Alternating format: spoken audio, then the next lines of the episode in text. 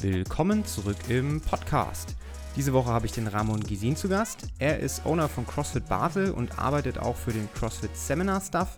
Und gemeinsam quatschen wir darüber, wie sich seine Box innerhalb der letzten 12 Jahre entwickelt hat und wie er die Zukunft für die CrossFit-Boxen in der Pandemie so sieht. Also viel Spaß beim Zuhören.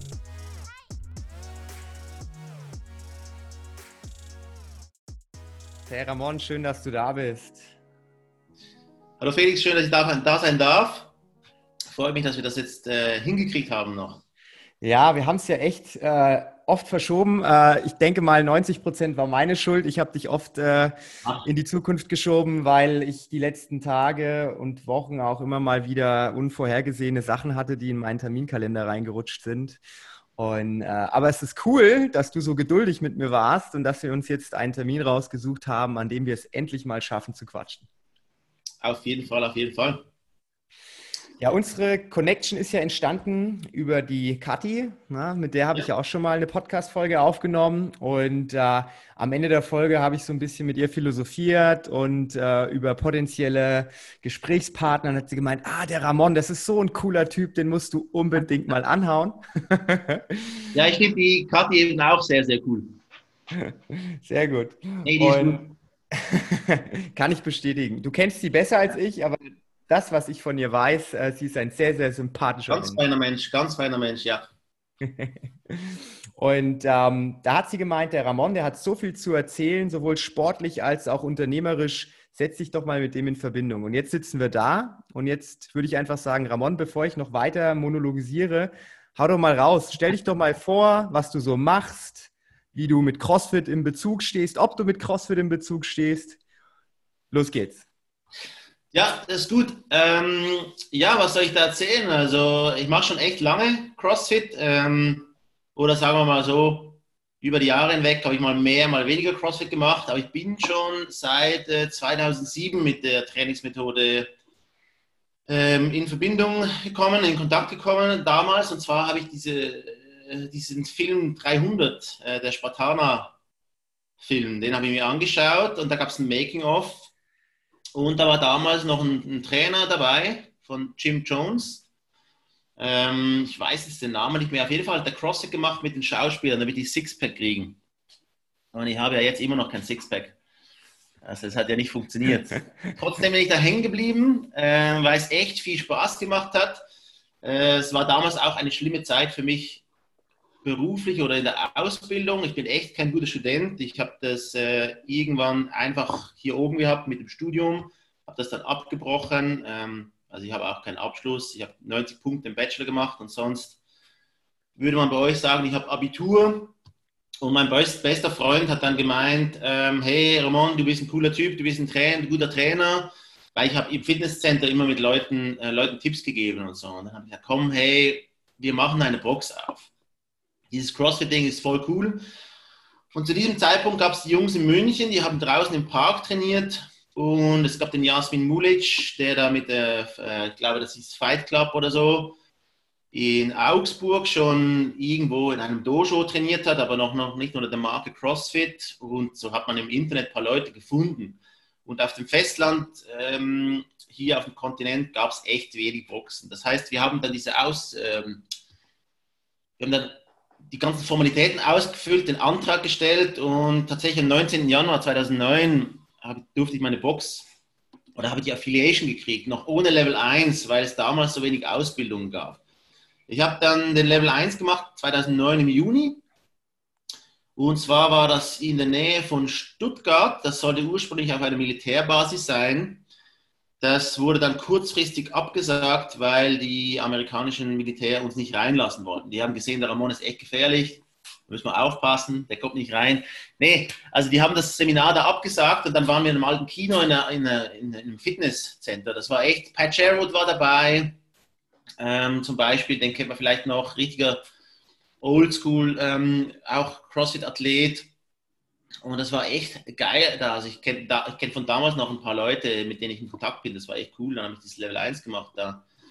Ja, und von da ging das dann steil bergauf. Also wir haben dann nach 1,5 Jahren ungefähr 100 Mitglieder gehabt in einem echt kleinen, miesen Keller. Also wir haben ungefähr 50 Quadratmeter Die waren knapp genügend hoch für Wallballs. Das war also die erste Station, also richtig auch noch total ungeplant. Manchmal hat die Klasse 1,5 Stunden gedauert, ich habe Material rausgeschleppt. Also es war total chaotisch und es war richtig geile Anfänge. Und ich habe noch ein paar Members von damals, das ist auch immer wieder sehr spannend, mit denen zu diskutieren, wie sich die ganze Box verändert hat, oder? Das ist halt dann von einer, sage ich mal so, geilen Sache unter Freunden, so mit dem eigenen Tribe, hat sich das halt gewandelt zu einer Dienstleistung. Also im Moment, CrossFit Basel ist eine Maschinerie, also irgendwann 2014, 2015 hat der Jazz seinen Bruder mal mitgenommen, den Elvis, und dann hat der Elvis, und das war so ein bleibender Moment für mich, der Elvis hat gesagt, hey Jazz, das ist eine Firma hier, weil wir waren in meinem Büro und da standen überall Ordner. Und dann habe ich auch gedacht, ja shit, ja, das ist eine Firma eigentlich, ja, das ist ein Unternehmen. Und ich habe eigentlich unterwegs nie viel so nachgedacht, ich habe einfach nur gemacht, ich habe Chancen versucht zu sehen, wahrzunehmen, ich habe viel connected mit Leuten, ich mag Leute, das ist einer der Hauptgründe, warum ich das CrossFit mache.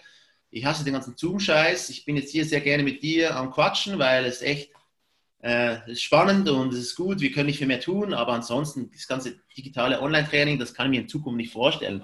Also wenn das der Zukunftsmarkt ist, dann sage ich, hey, tschüss, da gehe ich nach Sibirien oder weiß ich mal, wohin, ja, da gehe ich weg. Ja, und so hat sich eigentlich die Box dann entwickelt, aber ich glaube, da können wir später noch mal ein bisschen genauer darüber reden, aber das ist so die Box. Ich habe dann irgendwann eine zweite Box, eine dritte Box aufgemacht. 2014 bin ich auf den Seminar Staff gekommen. Ich habe angefangen mit Jami Tikkanen bei The Training Plan zu arbeiten, 2014. Habe viele Wettkämpfe gemacht, also ich bin so ein Hybrid-Athlet, mich interessiert das extrem, diese Vielseitigkeit, Steine hochheben, das ganze Strongman, ich habe mal Bob-Anstoßen gemacht, ich mache sonst viele Sportarten, ich denke, das zeichnet mich aus, also dieses CrossFit brauchen draußen, nicht immer nur in der Box, Burpees und Thrusters und so, also diese Vielseitigkeit, das gefällt mir echt und das glaube ich auch, möchte ich auch die Leute motivieren, dass sie die Fitness auch brauchen und nicht einfach nur in der Box rumhängen. Dann habe ich Level 3 gemacht, kann ich nur jedem empfehlen, dass man da Weiterbildung macht, weil auch als Community, da kommt man nur weiter, wenn jeder einzelne Trainer sich weiterbildet, besser wird, seine Kunden, seine Kundinnen noch besser betreut und dafür braucht es Weiterbildung. Und ich kann nur jedem empfehlen, dass man da sich auf diesen Pfad des lebenslangen Lernens begibt und nie aufhört damit. Also ich denke, das ist so, ja, was ich so mache in der Community. Ich führe meine Boxen, ich bilde Leute aus auf dem Seminar-Staff, mittlerweile auch als Flowmaster, das heißt, ich leite die Seminare, Level 1 wie auch Level 2. Versuche als Athlet auch mit bald 38 Jahren immer noch Leute zu motivieren und anzutreiben und ich denke, das ist so, sind so die wichtigsten Dinge. Was ich auch noch tue, und das war gerade die letzten paar Wochen auch ein Thema, weil diese Pandemie doch auch dazu führen kann, dass ich mich verkleinern muss, habe ich mal darüber nachgedacht, was überhaupt die Größe meiner Box so ausmacht und ich habe echt, also ich glaube, ich habe ungefähr 40 CrossFit-Seminare bei mir in der Box durchgeführt und ich habe ungefähr 30 größere Events. Damals, 2016, gab es noch Are You Tough Enough, also von 2012 bis 2016. Das war ein echt bekannter internationaler CrossFit-Event. Die schon länger dabei sind unter euch und wettkampforientiert sind, die wissen das. Also ich habe dann überlegt, dass in dieser Box auch echt sehr viel CrossFit-Geschichte steckt und dass es auch sich lohnt, dafür zu kämpfen, dass man da einfach weitermacht und nicht einfach aufgibt, auch wenn es anstrengend ist im Moment. Ja. Ich habe geschlossen. Ja, Ramon, also vielseitig trifft's gut, ne? Nicht nur sportlich gesehen, sondern auch, was du alles schon so erlebt hast. Das klingt auf jeden Fall so, als könntest du schon ein Buch drüber schreiben. Das Schreiben kann ich nicht so gut. Ich kann eher labern, aber das habe ich mir auch angewöhnt. Das habe ich von meinen deutschen Freunden gelernt, das Labern. Das können wir ganz, ganz gut als Nation. Insbesondere der Jazz, der ist ein extrem guter Laberer. Also der sagt auch gewichtige, gehaltvolle Dinge, aber der kann auch sehr gut labern. Also wenn einer CrossFit im Blut hat, dann bist es wohl du. Also ich glaube, es gibt wenige Leute und ich kenne auch eigentlich so aus dem näheren Dunstkreis keinen, der so lange schon den Sport betreibt, so lange schon als Trainer aktiv ist und auch so lange eine Box hat. Ich weiß gar nicht, wie viele Boxen gibt es denn momentan, die es schon so lange gibt wie deine? Die kannst du vielleicht weltweit an zwei Händen abzählen wahrscheinlich, ne? So viel gibt es. Nein, das ist schon nicht so. Also wir haben, wir wurden ja eingeladen das war 2019 in Kanada bei Whistler. Da hat der alte Chef, der Greg Glassman, den ich übrigens als Typ sehr, sehr mag und der, glaube ich, auch in dieser ganzen Kontroverse mit dem Black Lives Matter auch echt sehr stark falsch verstanden wurde. Ich möchte ihn da nicht in Schutz nehmen für seine Äußerungen auf Twitter, weil das hat er selber zu verantworten. Das war ungünstig, das war nicht gut, das hat man alles falsch verstanden und dafür ist er selber schuld. In seiner Rolle als CEO hätte er das nicht tun sollen, aus meiner Sicht. Aber der ist als Typ, auch der ist ein Genie, was der sich da ausgedacht hat, das ist wahnsinnig. Das ist immer noch unerreicht eigentlich, seine Definition von Fitness und auch die Definition von CrossFit. Und der hat uns da eingeladen nach Kanada, da waren wir alle Boxen, die länger wie 10 Jahre bestehen, wurden da eingeladen. Ich glaube, das war knapp um die 1000. Also wir sind in Basel sicher, also wir sind die älteste offizielle, ich sage, die Münchner waren schon aktiv, der Jazz war schon aktiv, aber wir haben die erste Box aufgemacht im deutschsprachigen Raum. Die Münchner waren im Park und der Jazz war noch nicht affiliiert, der hatte noch keine Affiliation. Hat also heimlich CrossFit gemacht. Nee, und deswegen sind wir tatsächlich die älteste Box im deutschsprachigen Raum. Aber es gab doch auch, ich weiß es nicht wo noch, also es gab schon auf Festland, auf dem Kontinent, also sicher in England, ich glaube 2006 war mal in Central London vielleicht oder so, also es gab schon ein paar Jahre vorher in Europa auch was. Und natürlich in Amerika gab es da schon mehr Boxen. Das ist tatsächlich so, ja. Dauert dann halt doch immer ein paar Jahre, bis die guten Sachen von Übersee rüberschwappen nach Europa. Ne? Ja, das ist mir auch echt ein Rätsel, wieso ich das nicht früher gefunden habe, weil ich habe 1998, 99, damals gab es schon Internet, für die jüngeren Leute unter euch, es gab noch kein Smartphone und ich habe im Deutschunterricht und an der Schule generell noch auf dem Handy Nokia Snake gespielt, das kennt ihr vielleicht auch noch. Als Retro-Spiel oder so. Ich habe damals schon echt viel im Internet nachgeschaut und gelesen. Damals war halt Testosterone Nation, T-Nation, war halt eine... Kennst du? Kennst du das? Das ist so OG Bodybuilding-Zeug, oder? Das ist crazy. Aber damals gab es schon Leute, da gab es Leute drauf, wie zum Beispiel der Dan John ist eine Koryphäe im Trainingsbereich. Also der macht so American Football, Strength and Conditioning. Und da haben echt bekannte Leute, Christian Thibodeau hat versucht, in CrossFit reinzukommen und ein bisschen Kohle abzugreifen und so. Da gab es echt bekannte Leute, die da geschrieben haben. Und da habe ich mich auch viel informiert. Aber ich habe das CrossFit, das wurde auch thematisiert, aber das ging da an mir vorbei. Also ich habe da schon eigentlich 98, 99 angefangen zu lesen. Und CrossFit kam ja 2001 ins Internet mit der Homepage. Das war ja dieser Blog. Oldschool-Blog mit dem Forum und dem Workout of the Day und ein paar Artikel und CrossFit Journal irgendwann. Das war ja eigentlich seit 2011 online, dass dann das 8 Jahre gedauert hat, bis ich das, oder 6 Jahre dann gedauert hat noch, bis ich das gefunden habe. Wundert mich heute noch. Vielleicht hätte ich schon früher aufgemacht, wer weiß. Ja, aber vielleicht auch nicht. Also vielleicht hättest du, ne, also ich glaube, es kommt immer so, wie es kommen soll. Also ich glaube... da bin ich total einverstanden, weil, weißt du, ich habe mich von 16 bis 24 in einer Phase...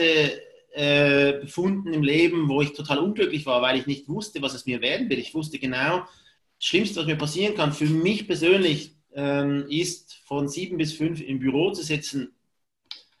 Ich habe Depressionen gekriegt. Also ich war echt nicht in einem guten, ich war nicht in einem guten Ort und dann, ich hatte auch nicht die Vorstellungskraft, das aufzubauen, was ich jetzt aufbaue, was ich habe. Also ich habe auch keinen Masterplan gehabt, sondern ich habe mich halt vom nächsten Level in den nächsten Level hochgehangelt. Also ich meine auch wir haben seit 2010 Seminare ausgeführt und ich habe die Leute kennengelernt und ich habe das cool gefunden. Jedes Seminar von 2010 bis noch 2015, das war ein Happening.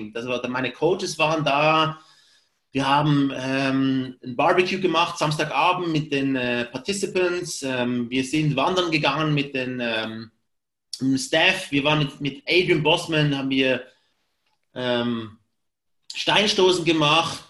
Wir haben eine, es fällt mir der Name nicht ein, es gibt so eine Schweizer Bauernsportart. Das fällt mir der Name nicht ein. Das ist so ein bisschen eine Mischung von Golf und Baseball, wo du so schwingen musst und so. Wir haben echt viele Dinge gemacht und ausprobiert. Wir waren mit Kalipa im Wald laufen. Wir haben Robo Lander hier gehabt bei mir. Es war echt crazy. Und dann in der neueren Zeit wurde das halt schon echt Mainstream. Und heute, wenn Level 1 stattfindet, dann die Participants um 4 nach 5 ab nach Hause. Sonntag kurz, ciao, ciao, kann man nicht mehr, Umarmung gibt es nicht mehr bei Corona und so. Die Coaches, ich kriege keine Leute mehr zum Helfen, weil die haben andere Dinge vor und so. Also es hat sich schon ein bisschen verändert, das Klientel auch im CrossFit. Ja, nicht so schlecht, es ist nicht schlecht, ja, es ist einfach anders. Es ist anders.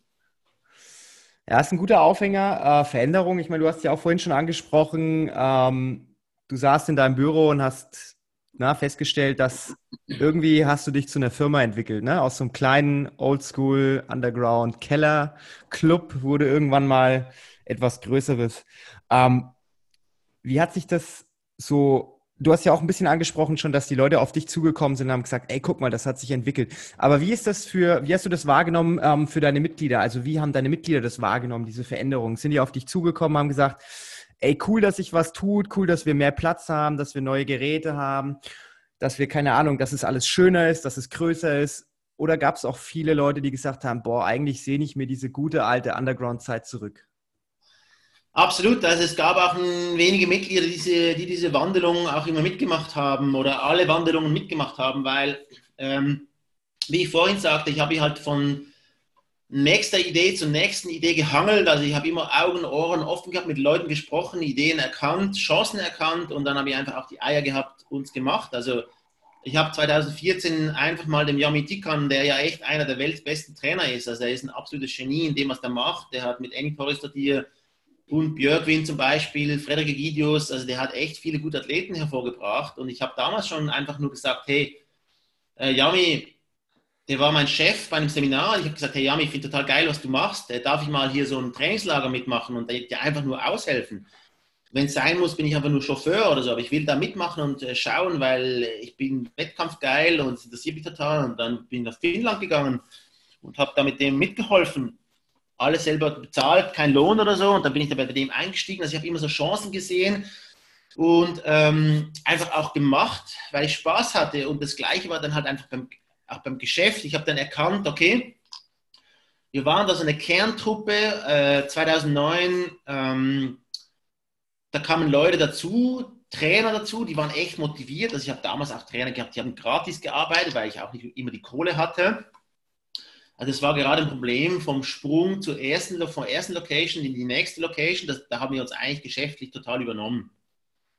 Also da habe ich mich dann auch verkracht mit meinem ersten Geschäftspartner oder mit meinem einzigen Geschäftspartner. Ich bin ja jetzt alleine Inhaber, was auch nicht nur Vorteile hat.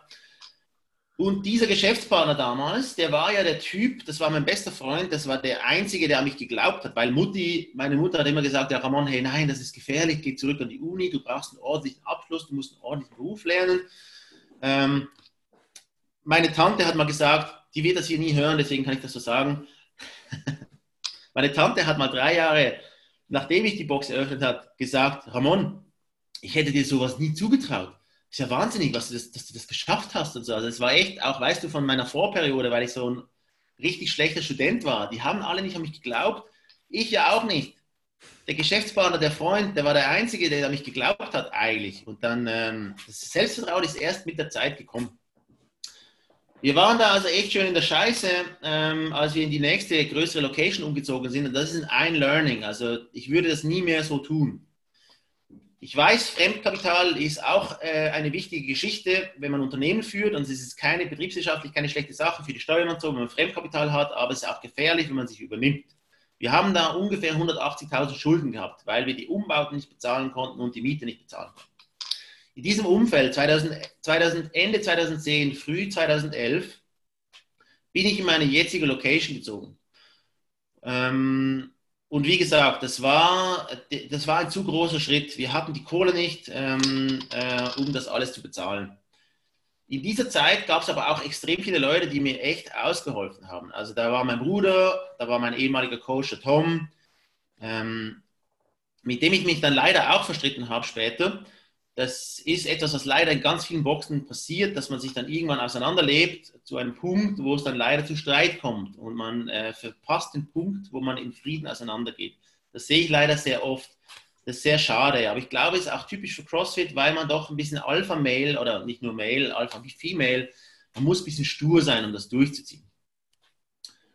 Und in dieser Zeit gab es halt auch viele Veränderungen. Ich habe erkannt, ich muss groß werden, wenn ich diese Leute bei mir, ich habe echt davon geträumt, dass ich diesen Coaches, die mir so sehr geholfen haben, dass ich denen auch eine Heimat bieten kann und auch eine Zukunft finanziell.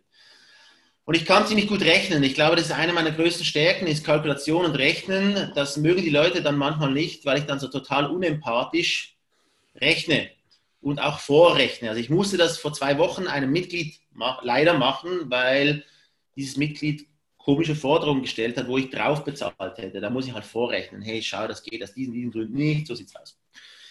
Und ich wusste schon damals, wenn ich meinen Coaches ein Zuhause bieten möchte, muss ich eine Box haben mit mehreren 100 Leuten. Das geht gar nicht anders. Also da ist diese Utopie, dass man mit einer kleinen Box 2 Leute bezahlen kann, so dass man eine Familie haben kann. Und das geht einfach nicht. Also in der Schweiz musst du echt viel Kohle verdienen, wenn du eine Familie haben möchtest und nur einer verdient was. Also wenn man da ein bisschen klassische, traditionelle Rollenverteilung, egal ob Mann oder Frau arbeitet, aber wenn jemand nur die Kohle nach Hause bringt, muss das schon ein guter Batzen sein. Und so habe ich dann natürlich auch, bin ich gewachsen, also wir haben zu den höchsten Zeiten 715 Members gehabt, waren also auch echt sehr groß und mit Sicherheit einer der größten Boxen im deutschsprachigen Raum. Ich glaube, dass es mittlerweile größere Boxen gibt. Wir haben dann auch zu sehr expandiert. Also ich habe jetzt einen 3. Standort, den ich jetzt abstoßen werde, weil der sich einfach nie richtig etabliert hat. Da gibt es noch ein paar kleinere Probleme, die muss ich jetzt hier nicht erörtern, aber der hat sich dann nie richtig etabliert. Also ist mein Plan, dass ich mit 2 Boxen diese Pandemie überlebe und dann hoffentlich wieder Gas gebe. Aber wir sind so ungefähr bei 500 Members jetzt. Und dann war ja die ursprüngliche Frage, wie haben die Leute diese Veränderungen mitgetragen, miterlebt? Und da gab es zum Beispiel ein Beispiel. Mit zunehmender Größe gab es dann auch für mich als Geschäftsführer mehr Aufgaben im Backoffice. Oder? Und dann konnte ich halt nicht jedem Member Hallo sagen und ich musste irgendwann die Bürotüre schließen. Und das gab einen Aufruf in der Community. Man kann jetzt nicht mehr, wenn man ins Training kommt, beim Chef Hallo sagen gehen.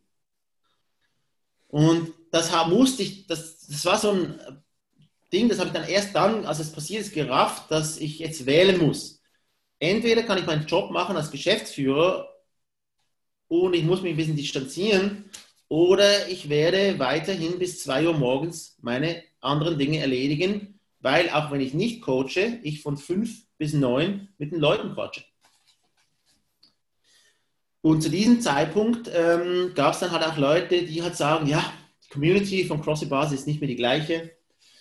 Und das waren halt auch immer Leute, die sich zum harten Kern gezählt haben. Und das waren halt immer eine kleine Kerngruppe von 15, 20 Leute, die sich als die Community von CrossFit Basel gesehen haben. Und das war halt, ich habe da auch sehr viel darüber nachgedacht und viel mit Leuten darüber gesprochen und es gibt halt ganz einfach viele Subcommunities in einer großen Box. Und selbst wenn du 150 Mitglieder hast, hast du nicht eine Community, sondern du hast viele Subcommunities. Und entweder gelingt es dir als Box-Owner, die alle auf ihrem Level abzuholen, neben dem Training auch zu bedienen oder eben nicht. Also das ist auch eine Gratwanderung. Man wird immer Member haben, die extrem viel Aufmerksamkeit von einem fordern und die sehr anstrengend sind, sehr viel Raum und Platz fordern im Vergleich zu anderen Leuten. Und da muss man auch eine Entscheidung fällen. Will man diesen Leuten den Platz gewähren? Und es gab immer wieder Leute, die mit großem Tamtam von CrossFit Basel weggingen. Diese narzisstischen Leute gibt es immer wieder mal. Oder dann meine Einstellung, also am Anfang habe ich halt noch Angst gehabt, dass die Community kaputt geht, wenn der einzelne, sage ich mal, Leute, die sich sehr stark auch extrovertiert oder die sehr stark geäußert haben und dann, mittlerweile habe ich da auch eine Ruhe, also ich habe schon so viele Stürme überlebt, also ich habe auch vor 2 Jahren, ich habe 2018 sind 2 sehr wertvolle, die Alessia war ja an den Games, Alessia Waldli, die war ja an den Games, erste jetzt neben den Masters, die wir an den Games hatten, die erste Frau aus der Schweiz in den Games war. Die war eine extrem beliebte Trainerin bei mir und ihr damaliger Freund oder Ex-Freund, der Tom, der war auch ein super beliebter Trainer und der hat eine neue Box aufgemacht, auch viele Leute mitgenommen. Das haben wir alles überlebt, die Wunden sind geheilt, neue Leute kamen, also es wird immer Veränderungen geben und ich glaube, als Box-Owner muss man einfach in der Mitte stehen bleiben, fair bleiben. Und das habe ich auch nicht immer gemacht. Also es war für mich auch immer wieder mal emotional. Ich habe auch Dinge gemacht, die ich wahrscheinlich jetzt oder hoffentlich nicht mehr mache, weil ich gelernt habe. Aber wenn man seinen Job gut macht, nett ist mit den Leuten, gut ist mit den Leuten, dann wird man das überleben. Ich weiß nicht, ob du auch schon solche Dinge erlebt hast. Ja, ich finde es jetzt sehr sympathisch. Also ich glaube, nicht nur ich, sondern auch vielleicht jeder andere Box-Owner, der sich das anhört, weil irgendwie ist man ja immer so in einer Situation, wo man denkt, ich bin der Einzige, der solche Kämpfe auszutragen hat, ne? Und irgendwie bin ich die einzige Box, wo so ein Mist passiert. Aber es ist dann immer ganz schön zu hören, dass es auch in großen, erfolgreichen Boxen oder auch Unternehmen immer wieder die gleichen Sachen sind, ne? Die vorkochen, die gleichen Probleme, vor denen man steht. Und absolut, ja. Na, du hast es ganz gut formuliert, also auch wenn sich das jetzt hart anhört und es soll auch gar nicht so hart rüberkommen, wie ich das jetzt formuliere, aber die Leute kommen und die Leute gehen. Na, und am Ende bist du in deiner Mitte und du bleibst auf deinem Standpunkt. Na, und du musst das große Ganze im Auge behalten. Und die Leute, die wollen halt immer, dass sie dich in ihre Richtung ziehen und biegen können. Na, und das geht in einer gewissen Art und Weise, kann man das mitmachen. Aber wenn zu viele Leute an dir ziehen oder zu viele Leute an dir reißen, dann zerreißt das Ganze. Ne? Und das ist halt genau die Kunst als Chef oder als Box-Owner. Das ist ja nochmal was viel Emotionaleres als in einer anderen Firma, ne? Weil wir ja ganz viel auch engen Kontakt mit den Leuten haben. Und dann ist es ganz, ganz schwierig, diese innere Mitte zu finden und diesen Punkt zu finden, wo man sagt, ich bin hier, ich höre, was du sagst, aber ich kann das leider nicht so umsetzen, weil es geht einfach nicht. Das ist einfach diesen Punkt zu finden. Absolut, absolut. Und ich habe mittlerweile einen Grundsatz, den ich versuche, also Fairness ist mir extrem wichtig, aber Fairness kann auch das ist keine absolute Sache, Fairness. Und ich versuche, die Fairness, welche ich meine, immer auch zu begründen. Ich musste das auch jetzt während der Pandemie tun. Während der Pandemie haben die CrossFit-Box in meinem Umfeld in der Stadt das ganz unterschiedlich gehandhabt. Ich habe zum Beispiel immer Ersatzservice angeboten und zwar extrem umfangreich. Also wir haben zurzeit in Spitzenzeiten haben wir über 900 Besuche pro Woche und in, sage ich mal so, normale Dezember ist es vielleicht so bei 700. Und in einem normalen Januar würden wir wahrscheinlich auch 900 Besuche haben, wenn wir voll Last geöffnet sind. Aber zurzeit haben wir ungefähr 500 Besuche auf Outdoor und Zoom. Also wir haben auch Zoom-Klassen, da sind dann 15 Leute dabei, weil wir ein paar Coaches haben, die das echt gut machen. Jetzt ist es aber trotzdem so, dass gewisse Leute einfach keinen Bock haben, diese Outdoor-Geschichten zu machen und diese Zoom-Klassen zu machen. Und auch da muss ich einen Entscheid treffen. Und ich habe dann halt gesagt, okay, viele Leute verstehen zum Beispiel nicht, dass einige dieser Leute möchten komplette Pause haben bei der Mitgliedschaft. Und bei uns in der Schweiz läuft das, würde ich sagen, zu meinem Glück ein bisschen anders. Ihr zieht ja Beiträge monatlich ein. Ich habe teilweise Verträge, die 12 Monate laufen und ich bin da gnadenlos und ich ziehe einfach die Beiträge ein. Und ich habe auch während dem ersten Lockdown nicht für alle Leute einen Membership-Stopp gemacht. Das hat auch einige Leute verärgert. Aber mein Standpunkt war auch da ganz klar, es muss fair sein in diesem Sinne, dass ich allen das Gleiche anbieten kann. Das war mein Fairness-Punkt. Und die Box darf nicht Konkurs gehen, weil gewisse Leute haben ihre Beiträge im Voraus bezahlt. Und wenn die Box Konkurs geht, kann es sein, dass du die Hälfte deiner Jahre mit Ausmitgliedschaft verlierst. Das kann auch nicht sein. Deswegen waren das meine zwei Pfeiler. Und dann das andere Prinzip, nach dem ich die Box betreibe, ist Win-Win-Win. Es kann nur funktionieren, wenn ich als Owner davon profitiere, wenn du als Trainer profitierst und wenn die Community profitiert. Wenn dieses Win-Win-Win nicht gegeben ist, dann wird jemand ausgebeutet und dann wird es langfristig nicht klappen. Das kann natürlich sein, dass du das als Individuum nicht als Win ansiehst. Darüber kann man selbstverständlich diskutieren. Und ich diskutiere auch gerne. Ich überlege auch extrem viel und ich werde ja auch als Besserwisser, sage ich mal, manchmal ein bisschen tituliert.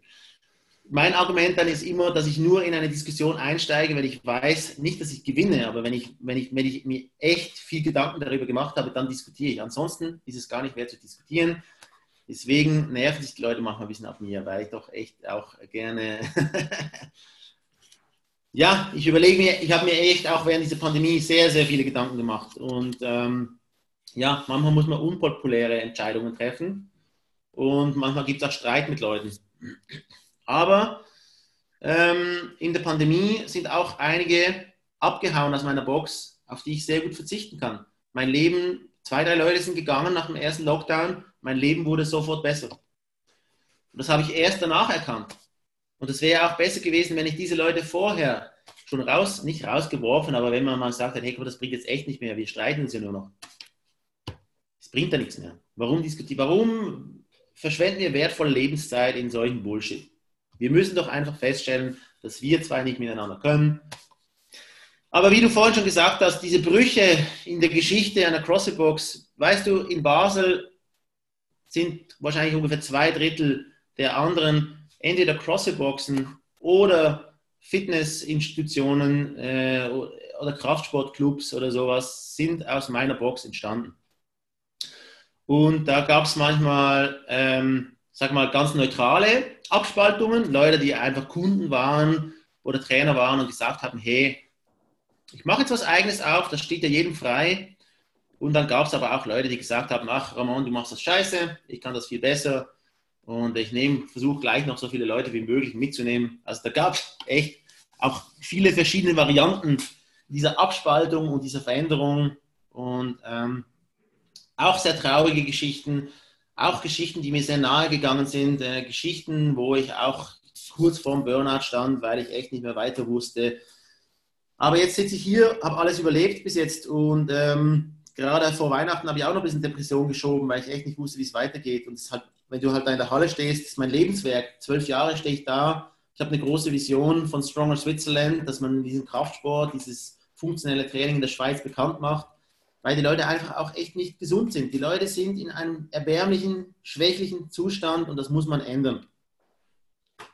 Und das ist, glaube ich, meine Lebensaufgabe, weil ich die Motivation, Energie mitbringe, die Leute, also ich muss halt realisieren, ich kann halt nicht die ganze Schweiz retten, sondern ich kann halt nur, ja jetzt sind es halt 500 Leute, die ich bediene und ein paar Leute schauen vielleicht bei Social Media zu und sind motiviert oder so, aber muss mich halt ein bisschen auf meine Community, auf meinen Einflussbereich, sage ich jetzt mal, beschränken.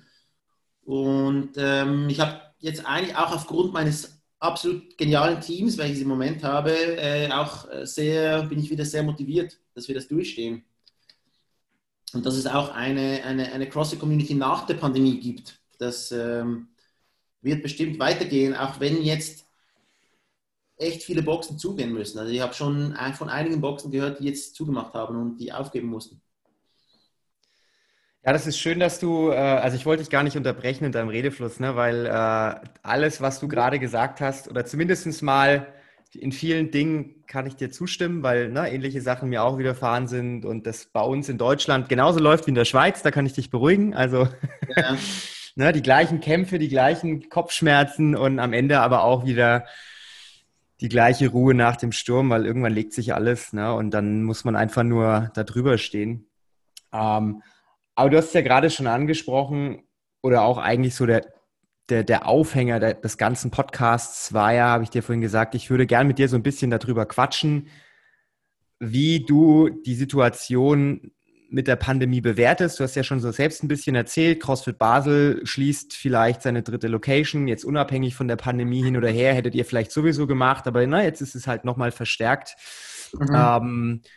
Und du hast auch gerade gesagt, du kennst einige Boxen, die jetzt höchstwahrscheinlich schon zumachen müssen oder schon zugemacht haben.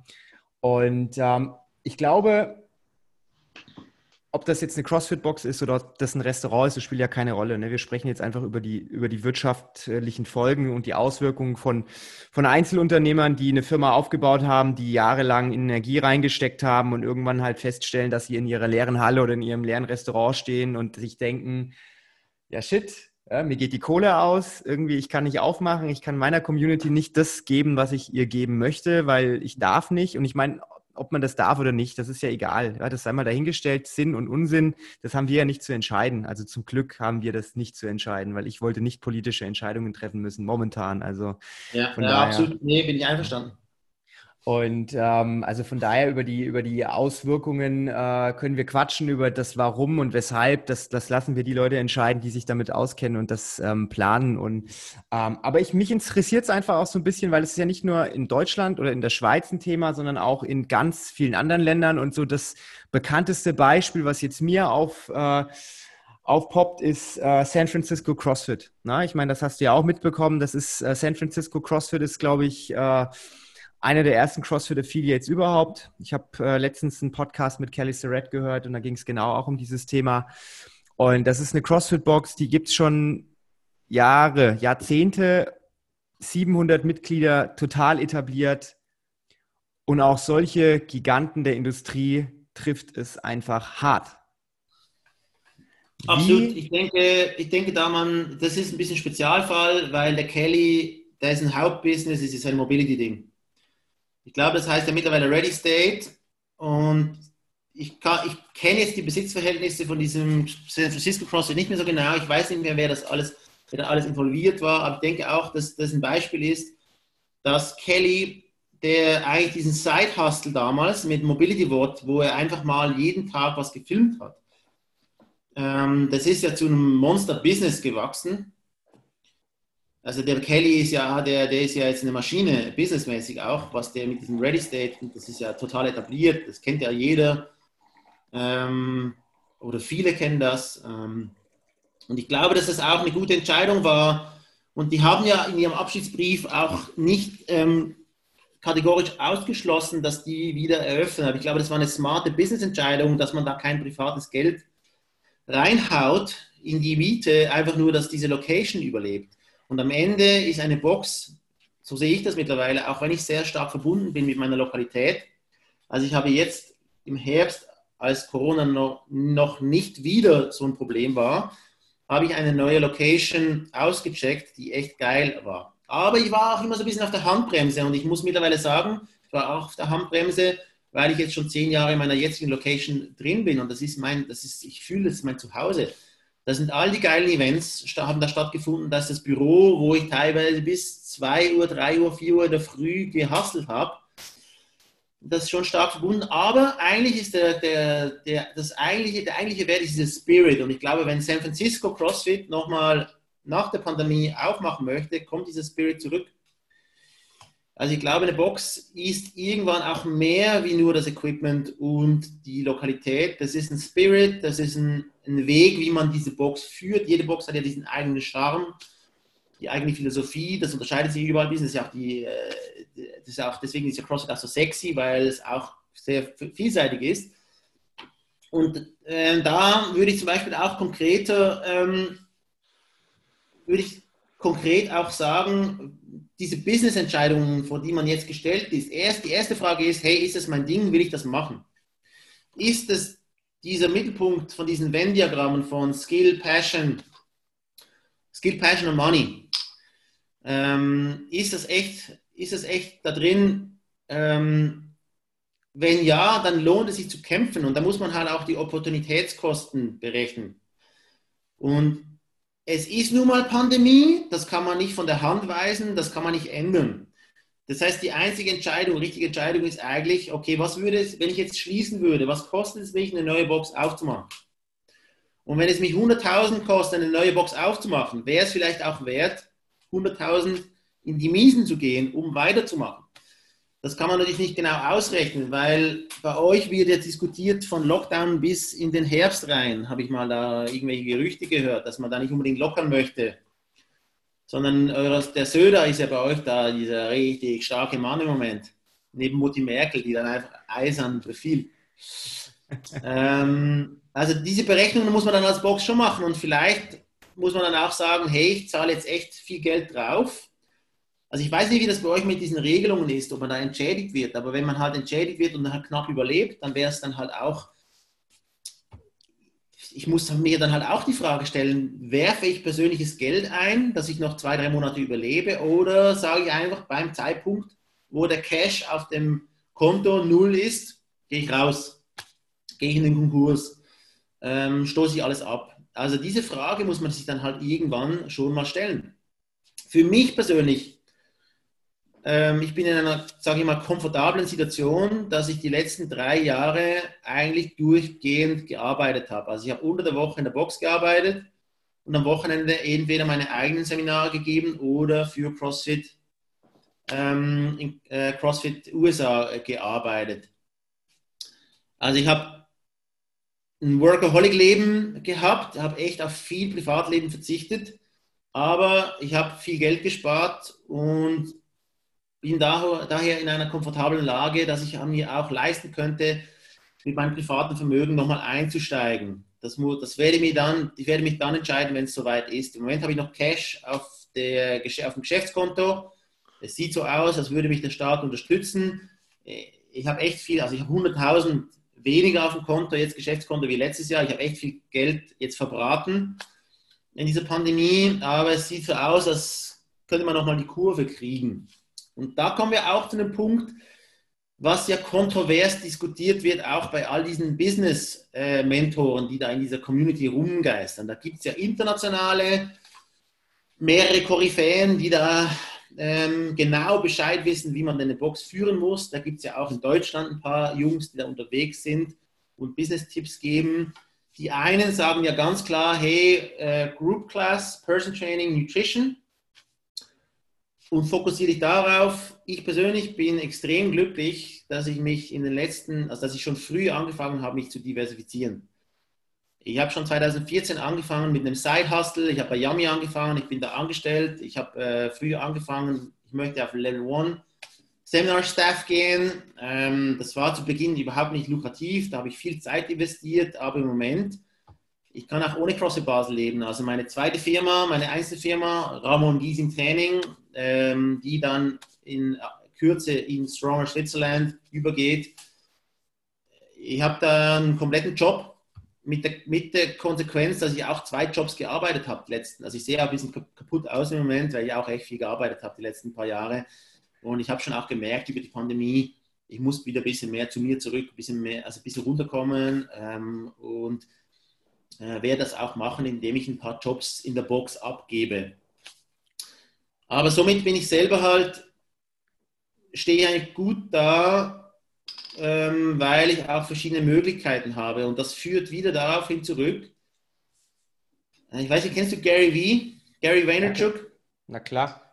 Das ist so ein, für die Leute, die ihn nicht kennen, das ist ein Motivator, so ein Business-Typ, der auch im Prinzip immer sagt, hey, du musst dranbleiben. Das ist so ein Hardcore-Motivator, der ist halt auch voll auf der Schiene, hey, du musst echt hart arbeiten, du kriegst nichts geschenkt, du musst jede Chance nehmen, du musst richtig Gas geben. Und der hat zum Beispiel, und das ist mir aufgeblieben, in dieser ganzen Kontroverse mit diesen Uber-Taxi-Kontroverse, wo der halt gesagt hat, hey, bist du ein 55-jähriger Taxifahrer und du hörst jetzt rum, weil dir Uber alle Kunden wegnimmt.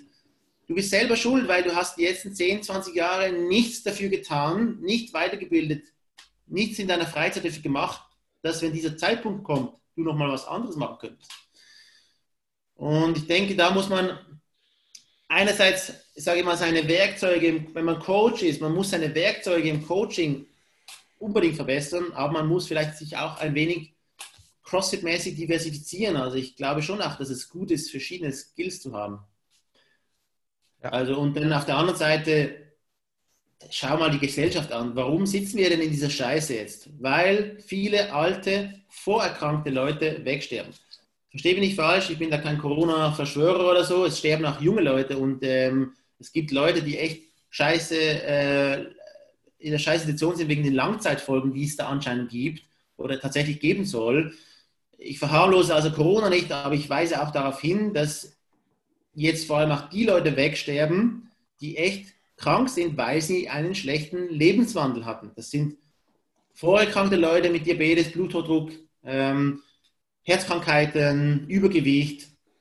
Das sind genau Dinge, die wir als CrossFit-Box bekämpfen. Und wir müssen mehr solcher Leute haben, dass wir in Zukunft vermeiden, dass die Leute so krank sind. Also das ist, für mich ist dieser Zusammenhang, ich finde es ja echt krass, dass man sieht ja auch, wie das in der Politik läuft. Also in der Schweiz, das Gesundheitsdepartement hat mit keiner Wimper gezuckt, keinem Augenblick auf Prävention hingewiesen, sondern das ist halt total auf der Pharma-Linie. Also da muss man einfach nur Medikamente reinfüllen in diesen Menschen, dann kommt das schon gut. Also ist echt crazy. Ja, du hast gerade sehr, sehr viele Punkte angesprochen, die ich auch, also da können wir gerne nochmal drauf einsteigen.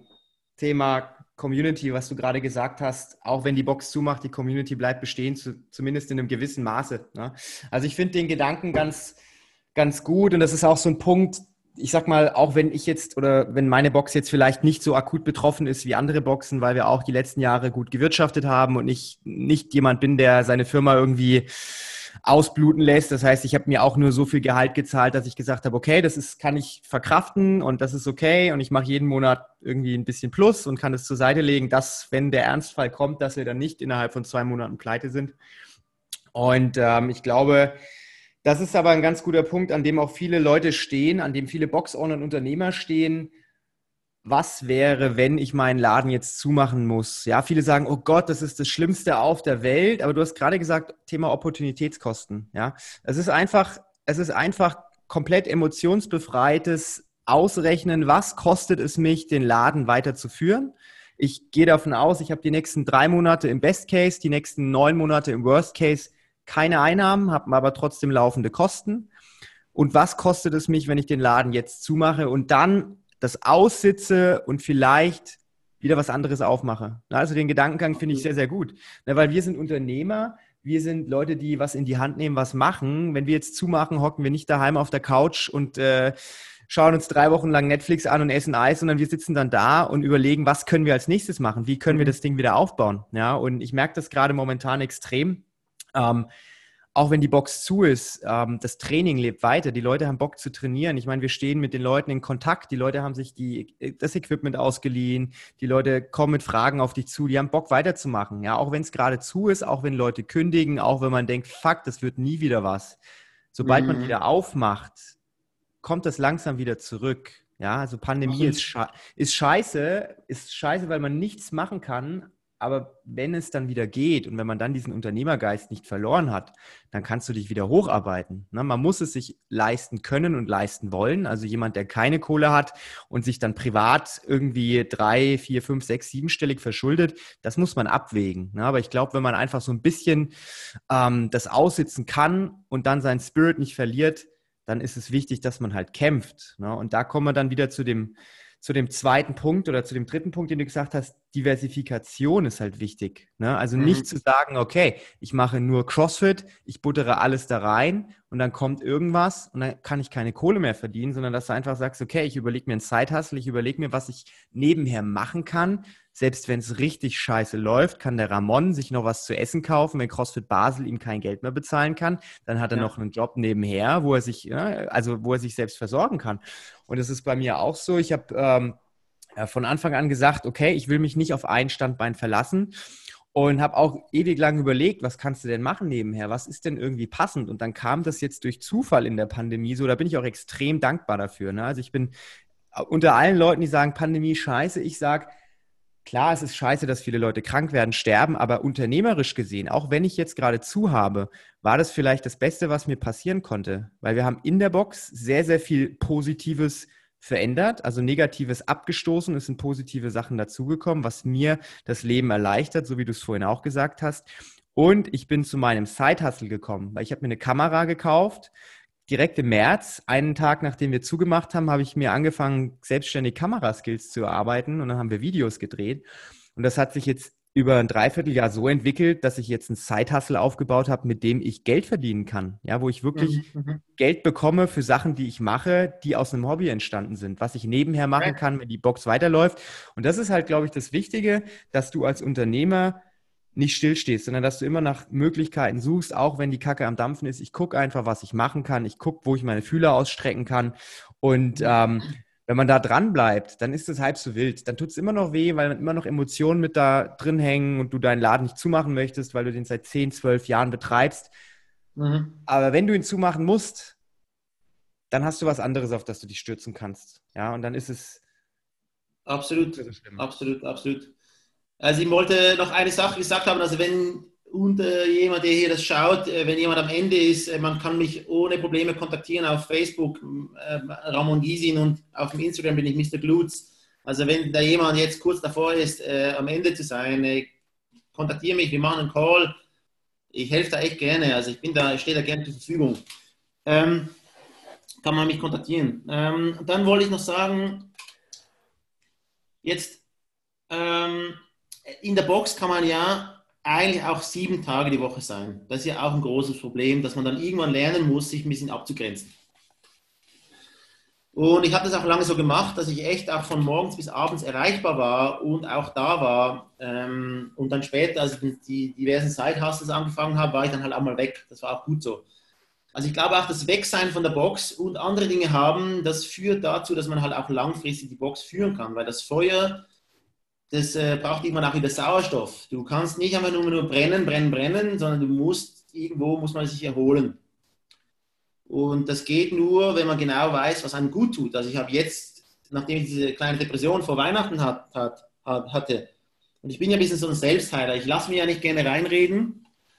Es liegt ein bisschen in meiner Kindheit und wie ich aufgewachsen bin. Ich musste da immer schon ein bisschen für andere schauen, deswegen kann ich auch sehr schlecht Hilfe annehmen. Das wäre vielleicht auch mal was ich lernen könnte. Aber ich möchte eigentlich die Dinge immer selber regeln. Deswegen habe ich mir auch hingesetzt und gesagt, okay Ramon, offensichtlich sitzt jetzt hier in dieser Depression, du kannst es noch weiter rumheulen und jammern und dich selber beelenden und sorry sein für dich selber, oder du kannst eine Lösung finden.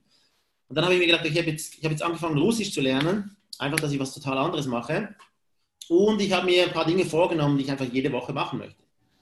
Also ich gehe jetzt abends ein bisschen spazieren, ich gehe am Samstag jetzt, weil wir Pandemie haben und ich arbeiten kann, gehe ich raus in den Schnee, Schneeschuhwandern und so. Ich habe wieder angefangen zu lesen. Also ich habe echt, plane mir jetzt diese Dinge ein, damit ich nicht nur 24 Stunden am Tag über die Box nachdenke und wie scheiße die Situation ist. Also das hat mir jetzt auch echt gut getan. Jetzt habe ich wieder ein Ziel vor Augen. Ich werde bei den Open mitmachen. Ich werde mich dafür auch vorbereiten. Bin ein bisschen fett geworden jetzt über Corona, muss ein bisschen abnehmen. Also ich habe jetzt auch wieder ein Ziel vor Augen und so. Und wir sind ja als Box Owner auch genau gleich wie unsere Kunden. Wir haben ja auch unsere persönlichen Struggles und auch wir müssen unseren Weg finden. Wir sind ja da nicht anders.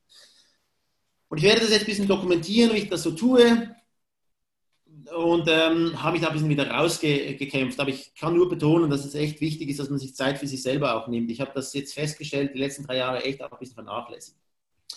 Dann die andere Sache, die ich noch sagen wollte, ganz konkret über Geld. Also jetzt muss man eruieren, wie weit treibt man es denn? Also wenn die Box jetzt echt am Abgrund steht, muss man sich ganz klar, wie du sagst, sehr objektiv, rational überlegen, auf keinen Fall irgendwelche Bauchentscheide machen, sondern es ist schon am Ende ein bisschen Bauchentscheid, aber man muss so objektiv wie möglich bleiben.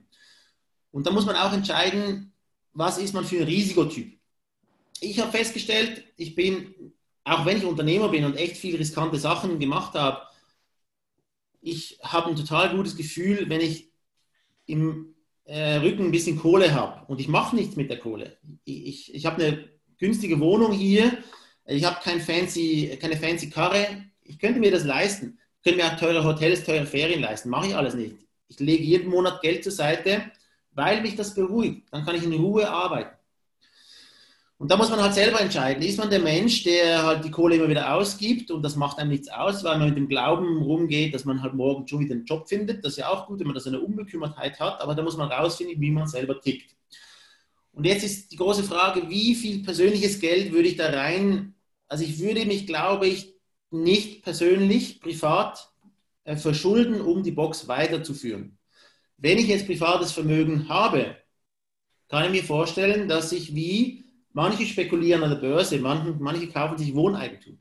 Warum nicht wieder in einen selber investieren? Man kann ja auch von seinem privaten Vermögen in die eigene Bude, in die eigene Box investieren, wenn man daran glaubt, dass das danach, also wenn man darauf wettet, dass das nach der Pandemie wieder läuft. Und ich kann dazu nur sagen, September und Oktober, als wir komplett offen waren, September und Oktober waren zwei so gute Monate. Ich habe noch nie so viele neue Members gehabt wie im September. Wir haben, glaube ich, 55 neue Members gehabt. Also ich war vor der Pandemie bei 514 Members, bin gesunken auf 456 Members nach der Pandemie und nach dem scheiß Sommer. Ende Oktober waren wir bei 530 Members. Also ich habe 2 Monate, haben 7 schlechte Monate rausgeholt. Und deswegen glaube ich auch, wenn ich im März oder April wieder öffnen kann, dass wir danach nochmal echt richtig Gas geben können, uns dann auch wieder weitergeht. Ja, das ist die Hoffnung, an die ich mich auch klammere. Das ist bei uns ähnlich gewesen, nachdem wir wieder aufgemacht haben. Mai, Juni, Juli, August, September waren kein schlechtes Jahr auf jeden Fall. Also ich vergleiche es immer mit den Vorjahren und das war im Vergleich zu den Vorjahren echt kein schlechtes Jahr. Dass der Winter so kam, ich meine, jeder, der so ein bisschen weitsichtig ist, der konnte das erahnen, dass es mit einer Schließung nicht ausreichen wird. Also ich habe mich da schon drauf vorbereitet und ich wusste auch, was da auf mich zukommt. Und ich war auch der Erste, der gesagt hat im November, du, wir haben locker bis März zu. Mein Mindset war so, dass ich gesagt habe, wir haben locker bis März zu. Ne? Und alle haben gesagt, na, das ist doch Quatsch. Und das gab mir aber auch so ein bisschen das Gefühl von Sicherheit, weil ich mich von vornherein schon drauf eingestellt habe, boah, ich glaube, das wird richtig scheiße.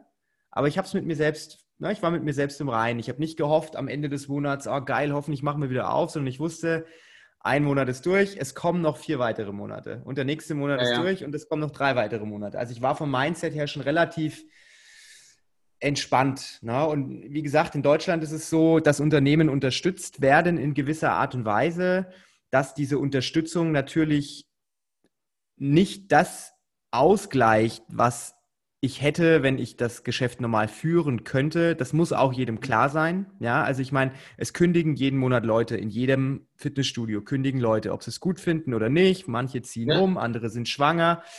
Und wenn jetzt monatelang Leute kündigen, was völlig normal ist, und wenn es nur 5 im Monat sind, je größer die Firma ist, desto mehr Leute kündigen. Wenn bei dir in einem Monat 5 kündigen, dann kreuzt du den komplett rot-grün an im Kalender, weil das der beste Monat überhaupt ist wahrscheinlich. Ich sag mal, wenn 2% deiner Gesamtmitglieder kündigen jeden Monat, was völlig normal ist.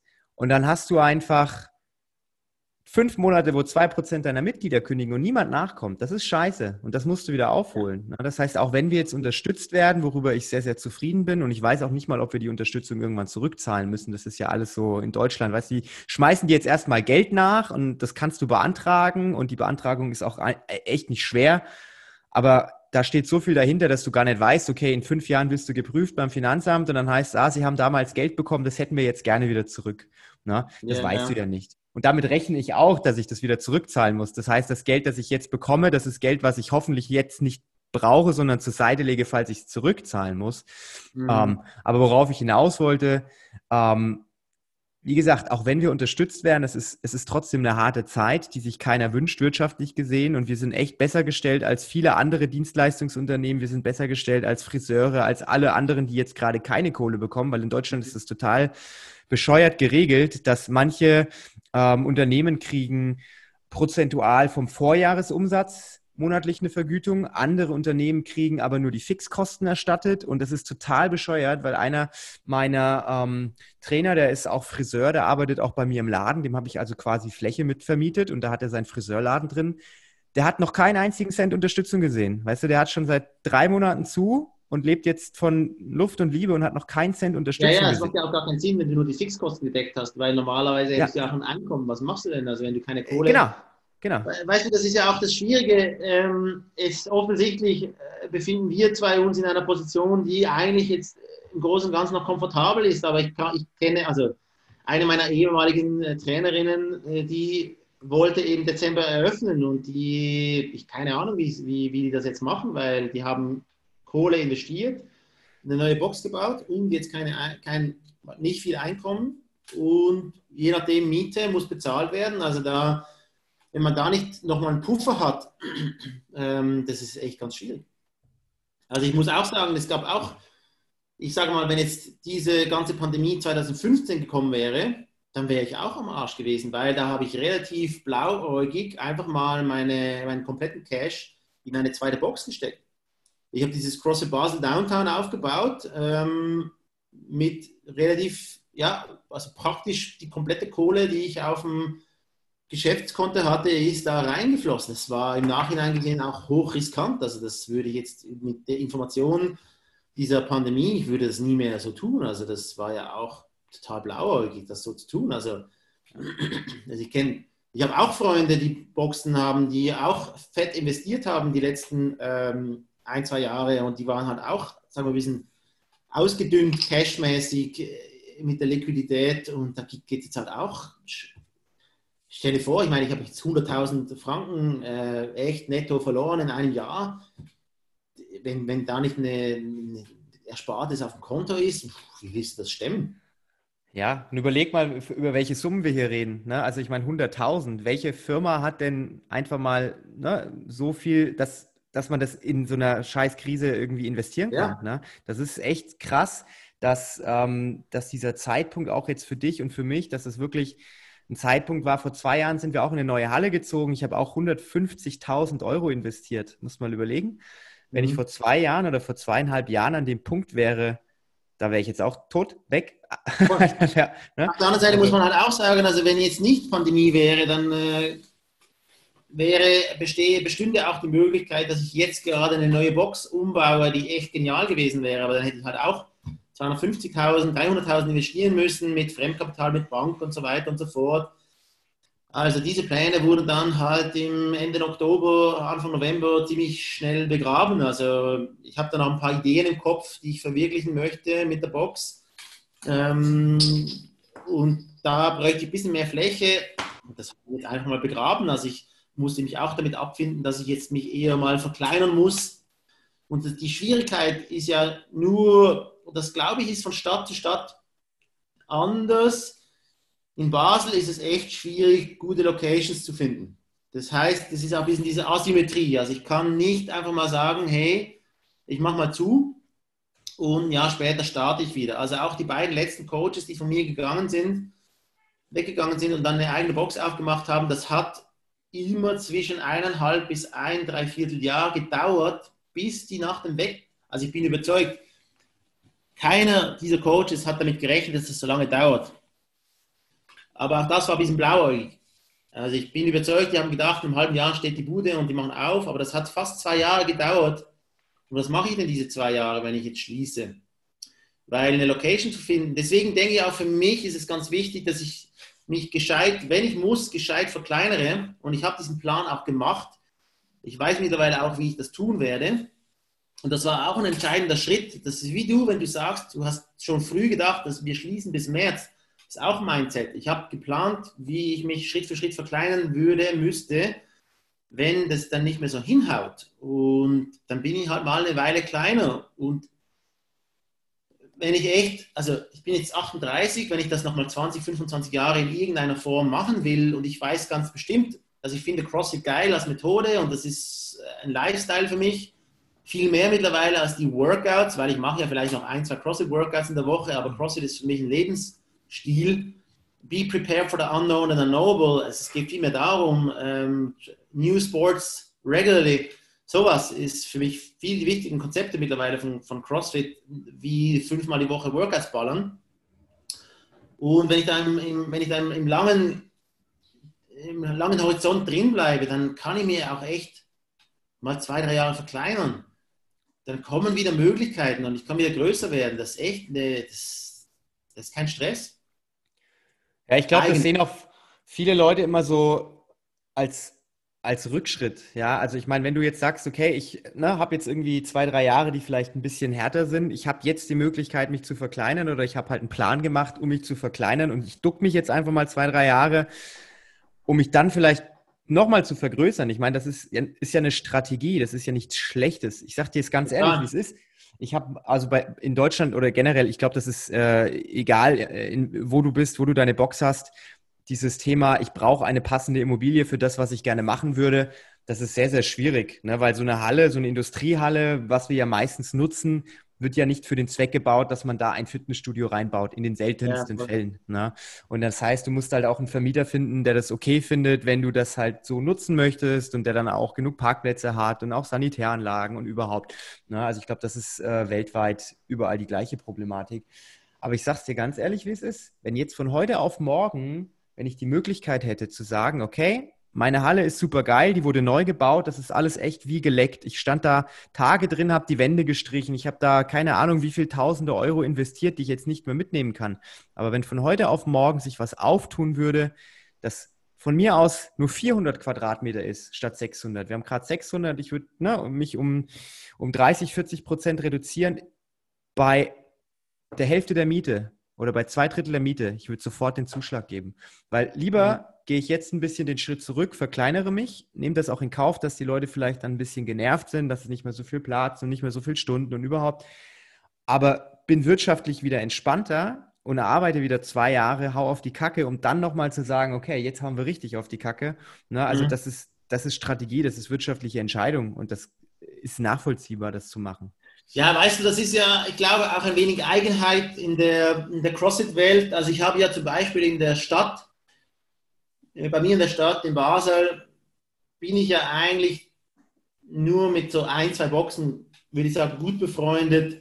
Und der Rest ist auch aufgrund von gemeinsamer Vergangenheit ja jetzt nicht unbedingt so, dass wir einmal die Woche Bier trinken gehen oder sowas. Also jetzt sowieso nicht, aber auch sonst. Und da gibt es auch diese Neidereien. Und dann habe ich zum Beispiel bei mir festgestellt, dass ein großes Problem ist, was denken diejenigen, mit denen ich Streit hatte, darüber, wenn ich mich jetzt kleiner mache? Dass die dann sagen, ja, ich habe schon immer gewusst, der Ramon wollte zu viel. Ach, wir haben es gewusst, der kann es eh nicht. Wir haben schon immer gesagt, der ist scheiße. Und das ist echt Wahnsinn. Ich musste damit auch mal klarkommen, mental, dass ich das ist eigentlich total unrelevant. Das ist egal, was die Leute denken. Aber es spiegelt auch ein bisschen wider, was halt, ich kann jetzt nur für die Schweiz reden, aber in der Schweiz ist Versagen, ist echt, du bist ein Versager. Es geht nicht darum, dass man jemand mal was gewagt und probiert hat, sondern, ach, schau an, hat er sich was getraut, hat er sich übernommen, hat er sich zu viel zugetraut, hat er es nicht hingekriegt. Und das ist so ein bisschen eine Mentalität, die den Leuten auch im Weg steht. Also das, lustigerweise, glaube ich, ist die Start-up-Szene in der Schweiz relativ groß.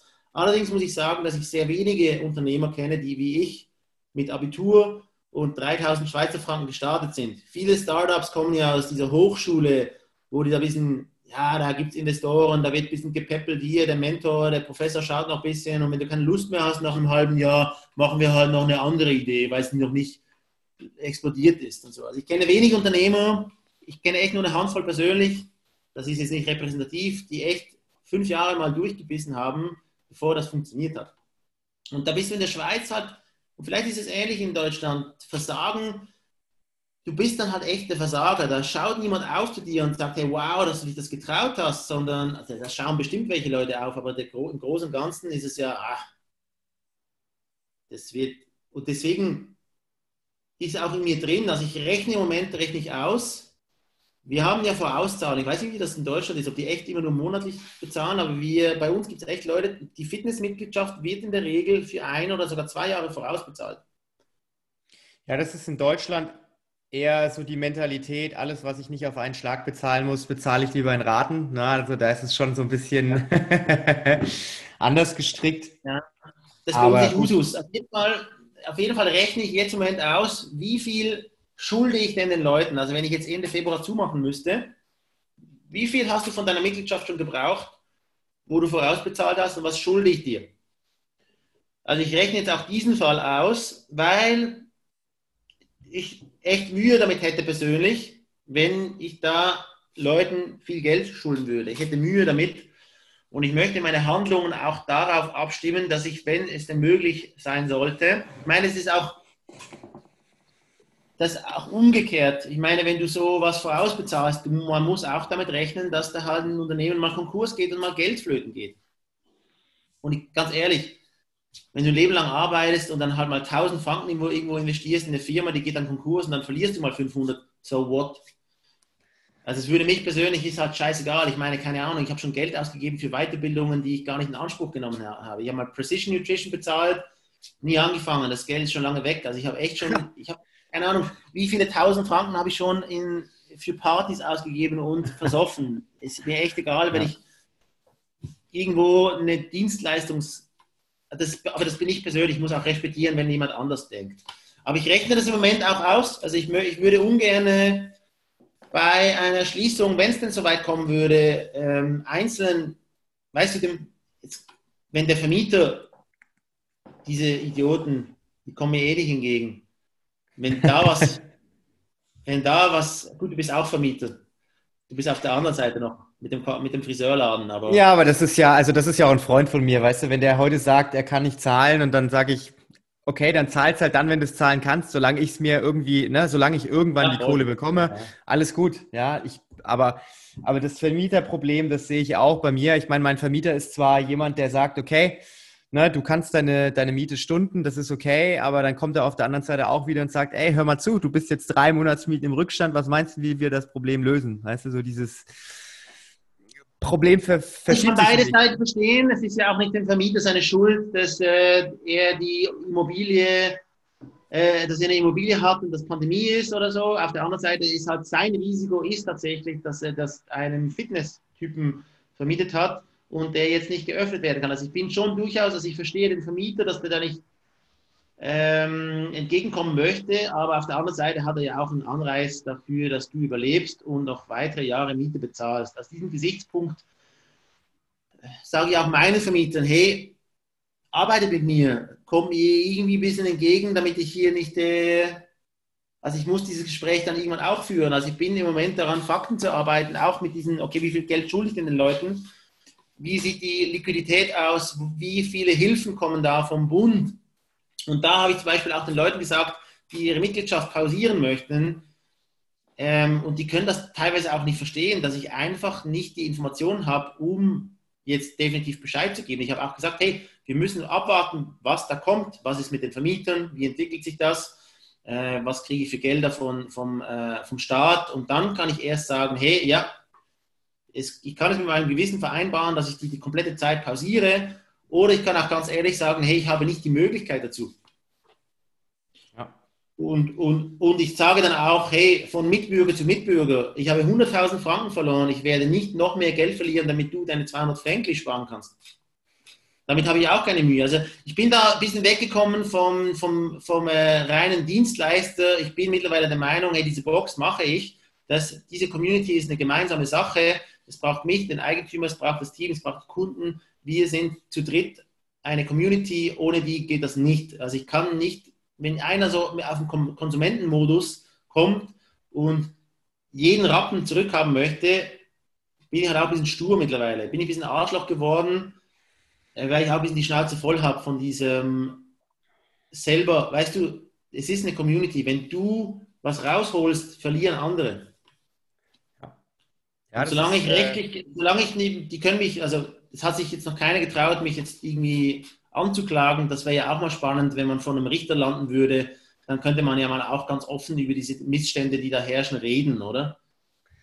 Weil dieses ganze, ja, weißt du, wenn ich vom Staat entschädigt werde, ich werde geschlossen vom Staat, und wenn ich vom Staat entschädigt werde, und der Schweizer Staat hat echt genügend Kohle. Weißt du, ich habe die letzten 10 Jahre über 1 Million Steuern bezahlt, privat und geschäftlich zusammengerechnet. Und wenn der Staat sich weigert, ich bin ein totaler Nettoeinzahler. Mit meinen 2 Jobs zahle ich so viel Steuern, wie andere Leute Jahreslohn haben. Und das ist, weil ich so viel arbeite, und ich zahle dieses System ein. Und das mache ich auch gerne, ist eine Solidarität. Wenn ich mal an einem schlechten Punkt im Leben stehe, werde ich auch unterstützt. Aber jetzt wäre gerade so ein Punkt, wo mein Geschäft Unterstützung bräuchte. Und das passiert nicht. Also ich habe mir auch schon überlegt, mal schauen, ich zahle einfach keine Steuern mehr, mal schauen, was dann da passiert. Dann, irgendwann werde ich ja betrieben und dann komme ich mal vor einen Richter, da kann man mal ein offenes Gespräch führen und einfach auch mal mit Leuten um die Meinung fragen. Ja, Herr Richter, was denken Sie denn da, wenn Sie kein Einkommen mehr haben, aber immer diese vielen schönen Steuern bezahlen müssen? Ja, Ramon, siehst du, da haben wir von Unternehmer zu Unternehmer ähnliche Gedanken. Ne? Also das ist, glaube ich, egal in welchem Land, egal wo man herkommt, egal welche Sprache man spricht. Wir sitzen da alle irgendwo im gleichen Boot und haben die Hoffnung, dass das, was wir jahrelang jetzt aufgebaut haben, wo wir unsere Energie reingesteckt haben, wo wir unser Herzblut reingesteckt haben und das, was wir den Leuten auch zurückgeben wollen, weil ich glaube, der innere Antrieb ist nicht daraus entstanden, dass wir gesagt haben irgendwann, oh geil, ich will mal Millionär werden oder ich will mal so viel Geld mit der Firma verdienen, weil dann hätten wir andere Jobs gemacht wahrscheinlich, gehe ich mal stark davon aus. Vor allem, wenn man den Lohn pro Stunde runterrechnet. Also ich glaube, die wenigsten Leute hätten Bock auf so einen schlechten Stundenlohn. Ja, aber ich glaube auch, dass das unbedingt eine der Dinge ist, die man auch echt mal anschauen muss und persönlicherweise auch mal ausrechnen muss. Weil es kann, weißt du, wenn man das ein Leben lang machen will, das geht ein bisschen auf die eine Anekdote zurück mit, hey, ich habe festgestellt, ich muss wieder ein bisschen mehr zu mir schauen, damit ich auch dienen kann. Also ich habe da schon, es gibt in der CrossFit-Community auch immer wieder Leute, die einem ausnutzen wollen. Da muss man einfach auch ein bisschen die Augen offen behalten. Also rückblickend habe ich zum Beispiel auch mit den ganzen Competitors, mit den Wettkämpfern sehr viel gemacht. Und da gibt es halt auch viele, die sind nicht bereit für den Wert zu bezahlen. Die können nicht bezahlen. Und da habe ich auch sehr viel Freiwilligenarbeit gemacht. Ich mache da auch mittlerweile, ich mache keine Gratispläne mehr. Ich mache kein Gratis-Coaching mehr. Ich habe meinen Stundenlohn für mein Personal Training, ich habe meine Rate für Programming und wenn jemand das nicht bezahlen möchte, ist er nicht mein Kunde, soll er woanders hingehen, es gibt genügend Gratispläne im Internet und so weiter und so fort. Aber ich habe da in der Vergangenheit viel, viel mehr gemacht und dafür auch geile Zeiten gehabt. Also die ganzen, weißt du, Regionals, wo wir früher als Team waren und so, ich habe da echt viel Zeit und Energie reingesteckt ins Coaching und ich habe da keinen monetären Benefit mehr gehabt. Und irgendwann habe ich dann aber auch festgestellt, hey, ich werde 30, 32, 33, 34, ich kann nicht, wenn ich mal eine Familie haben möchte, wenn das mal ein echter Job sein soll, kann ich nicht 7 Tage die Woche arbeiten für in der Schweiz einen kleinen Lohn von 3.500, wo ich knapp meine Miete und mein Essen bezahlen kann. Das ist ja, damit kann ich an meinen Kunden auch nicht dienen. Und ich glaube, irgendwann, wenn man die Möglichkeit hat, muss man sich auch solche Gedanken machen, dass man dann halt auch lernt, Nein zu sagen und nicht immer nur Ja sagt und sich damit selber ausbeutet, weil das ist langfristig, ist das echt nicht gut. Und was wir tun, ist echt geil. Wir können mit Menschen arbeiten. Da gibt es sehr, sehr viel Gutes. Mir persönlich tut das sehr viel gut. Auch während der Pandemie habe ich das als sehr unterstützend erlebt. Viele, viele, viele Kunden haben tolle, positive Feedbacks, Ermutigungen geschrieben, sich gemeldet, sich um uns gekümmert. Wir haben uns gegenseitig umeinander gekümmert. Und ich möchte eigentlich ganz ehrlich die Pandemie nicht anders erlebt haben. Also ich bin echt dankbar, dass ich das mit diesem Job erleben kann, mit der Solidarität unter Box-Owner. Ich habe viele gute Gespräche gehabt. Also es war echt, es ist ein geiles Business, wo wir zu Hause sind. Kann man echt geile Sachen erleben. Und ich würde das nicht eintauschen wollen. Wenn es scheiße läuft, dann wenigstens in guter Gesellschaft. Ne? Das hast du gut auf den Punkt gebracht. Na, und das ist auch ein ganz gutes Abschlusswort. Du hast es gerade nochmal zusammengefasst. Am Ende brauchst du eine Win-Win-Win-Situation. Alle müssen happy sein. Keiner darf sich irgendwie auf den Schlips getreten fühlen. Keiner darf das Gefühl haben, dass er ausgenutzt wird. Und das funktioniert nur dann, wenn sowohl die Kunden ein Gefühl dafür bekommen, was die Dienstleistung wert ist, als auch, na, wenn du als Trainer oder als Unternehmer eben deine Dienstleistungen entsprechend bepreist, dass das einfach für jeden transparent ist und dann kann jeder entscheiden, möchte ich das machen, möchte ich das nicht machen, aber keiner braucht sich am Ende dann beschweren, dass es irgendwie scheiße gelaufen ist. Ne? Und ich glaube, wenn man, auch wenn das jetzt eine blöde Zeit ist, aber wenn man das jetzt verallgemeinert und auf den normalen Alltag, auf den normalen Boxalltag ummünzt, dann gibt es bestimmt ganz, ganz viele CrossFit-Boxen, die nicht so wie deine Box, ich sag mal, meine Box ist einfach, ich bin jetzt noch nicht 12 Jahre dabei, aber ich würde auch sagen, dass sie wirtschaftlich gesehen so läuft, dass es sich positiv entwickelt hat und ich bin zufrieden. Ja, könnte es besser sein? Ja. Klar könnte es besser sein, aber es kann immer besser sein. Also einfach mal genügsam sein.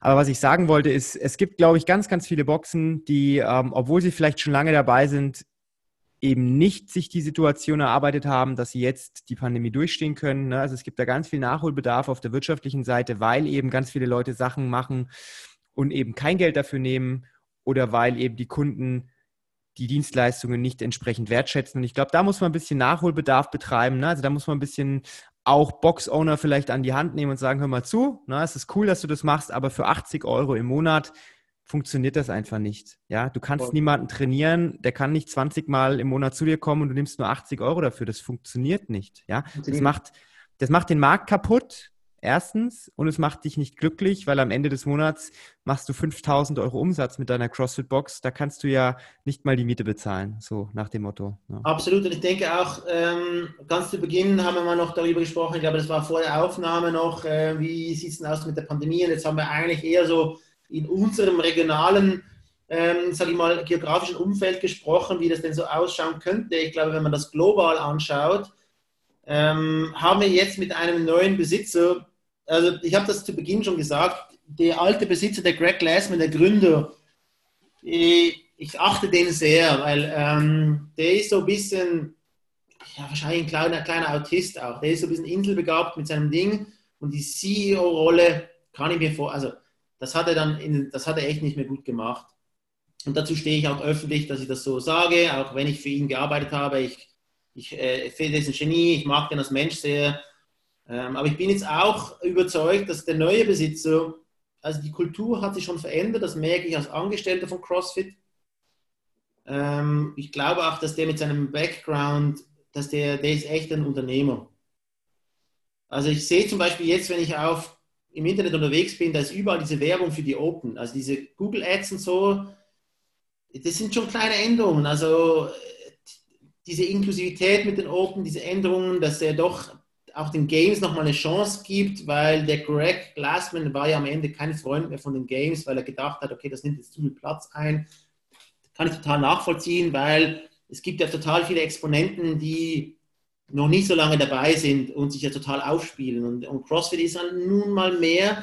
In jeder CrossFit-Box gibt es ein paar Competitors und einige davon führen sich auch echt mühsam auf. Das ist ein bisschen lächerlich, weil ich habe auch viele Wettkämpfe gemacht. Man muss sich nicht so aufführen, auch wenn man ein guter Wettkämpfer ist. Viele CrossFit-Competitors sind voll cool drauf, auch viele Superstars sind voll cool drauf, aber es gibt auch die andere Seite. Und ich glaube, die schlechte Seite dieser CrossFit-Competitors, die hat ein bisschen Überhand genommen und ich glaube, der Greg Glassman hat auch die Schnauze davon voll. Der neue Besitzer, der findet das geil. Der Eric Rosa, der findet diese Games geil und ich glaube, der sieht das auch als Marketing-Option, dass man da CrossFit verbreiten kann. Ich glaube, was er versuchen wird, ist, dass er beides pushen möchte. Weil der Greg Glassman war ja dann so sehr auf der Gesundheitsschiene, da gab es dann für uns, Seminar Stuff, gab es einen Bücherclub oder so, mussten wir jeden Monat ein Buch lesen oder konnten wir lesen zu diesem Thema. Und ich glaube, beides ist extrem wichtig. Ich sehe meine persönliche Zukunft, indem ich einen Gleichklang habe. Ich habe immer noch die Advanced-Klasse bei mir in der Box, aber ich glaube auch, dass die glorreichen Zeiten, wo CrossFit Basel an internationalen Wettkämpfen vertreten war, die ist vorbei. Der Nachwuchs kommt nicht mehr nach. Mein Fokus persönlich, wie ich schon sagte, mein Zeitcommitment ist nicht mehr auf diesen Competitors. Ich mache selber noch sehr gerne Wettkämpfe. Ich habe dieses Jahr oder letztes Jahr auch noch Wettkämpfe gemacht. Ich freue mich auf die Open und ich werde weiterhin Wettkämpfe machen. Aber ich glaube, der Fokus der Box muss irgendwann davon wegrücken. Damit kann man kein Business betreiben mit Competitors. Und ich glaube auch, dass global der Markt für CrossFit mit dieser neuen Führung, ich glaube, wir sind da in sehr guten Händen. Ich glaube, da wird sehr viel Gutes kommen. Ich glaube, da wird viel Unterstützung kommen. Auch wenn ja immer wieder Leute reklamieren, was kriege ich denn für diese $3.000? Ich würde mein Leben lang $3.000 bezahlen, solange ich CrossFit Basel heißen kann. Weil ich kriege jeden Monat über Google so viele Leute rein. Diese $3.000, das ist viel zu günstig eigentlich. Also, weißt du, für uns eins, auch Deutschland, wir haben ein anderes Niveau von der Kaufkraft. Für euch sind $3.000 mehr wie für mich. Aber solange du in Südamerika bist, wo $3.000 im Jahr echt ein Vermögen sein kann für gewisse Leute, bezahle ich längstens $3.000 für das Marketing, was CrossFit für mich betreibt. Ich kann da die Business Owner nicht verstehen. Ihr müsst mal den Vertrag genau durchlesen, was ihr da kriegt. Da wird ja manchmal auch erwartet, was da noch alles kommen soll. Ach, Headquarter hat bei mir nicht nachgefragt, wie es mir denn geht. Meine Güte, Headquarter hat in 12 Jahren niemals nachgefragt, wie es mir geht. Das ist mir auch wurscht. Es geht mir gut. Ich mache, was ich kann. Ich habe Freiheiten, es ist alles gut und ich bezahle $3.000. Also ich glaube, um das so ein bisschen abzuschließen, dieses Thema, es lohnt sich, mit der Marke dabei zu bleiben, durchzustehen. CrossFit ist eine echt starke, weltweite Marke. Es gibt, weißt du, ich bin ja manchmal auch im Schweizer Leistungssport ein bisschen unterwegs und die besten CrossFit-Coaches sind echt gute Coaches. Ich sage nicht, wir sind die besten Coaches, aber wir haben einen guten Mix von Group-Coaching-Skills und breites Fachwissen über verschiedene, ich sage mal, Methoden, Trainingsmethoden. Also da kenne ich echt, da habe ich in der Schweiz schon viele, sage ich mal, Konditionstrainer gesehen, die sich auch in diese Richtung weiterbilden könnten, wenn sie denn wollten. Also wir sind echt gut aufgestellt als CrossFit-Coaches. Wir halten zusammen, wir haben die Community, wir haben eine gute Führung weltweit, es lohnt sich dabei zu bleiben. Unbedingt durchstehen, kämpfen, machen, tun, alles mögliche, Side-Hustle. Und wenn es ein anderer Job ist nebenher, lohnt sich. Ramon, das war ein schöner Abschluss. Wir haben ja extrem viele spannende Sachen durchleuchtet. Es ist schön zu sehen, dass eine CrossFit-Box in Deutschland genauso läuft wie eine CrossFit-Box in der Schweiz, und ich unterstelle mal, dass in Südamerika, USA, England, egal wo wir hingehen oder egal mit denen ich jetzt sprechen würde, es sind immer die gleichen guten Sachen, es sind immer die gleichen Sachen, die einen vielleicht nerven, die gleichen Problemstellungen, aber das ist auch okay, das passt, und am Ende ist es wichtig, dass der dahinter steht, dass die Leute, die zum Training kommen und auch alle Angestellten in der CrossFit-Box, dass die happy sind, dass die bei Laune sind und sich wohlfühlen. Weil in einem Sport und in einer Community, wo wir so viel Kontakt mit den Menschen haben, da stellt man das schnell fest, wenn jemand unzufrieden ist. Das kann man schlecht vertuschen. Eine Unzufriedenheit entsteht sehr, sehr schnell aus eigener Erfahrung. Und ich glaube, wenn wir da als Chef so ein bisschen das Auge drauf haben und versuchen, die Weichen so zu stellen, dass alle happy sind, dann ist das die wichtigste Aufgabe. Ja. Jo, in diesem Sinne, Ramon, es war wunderbar, dass du mein Gast warst.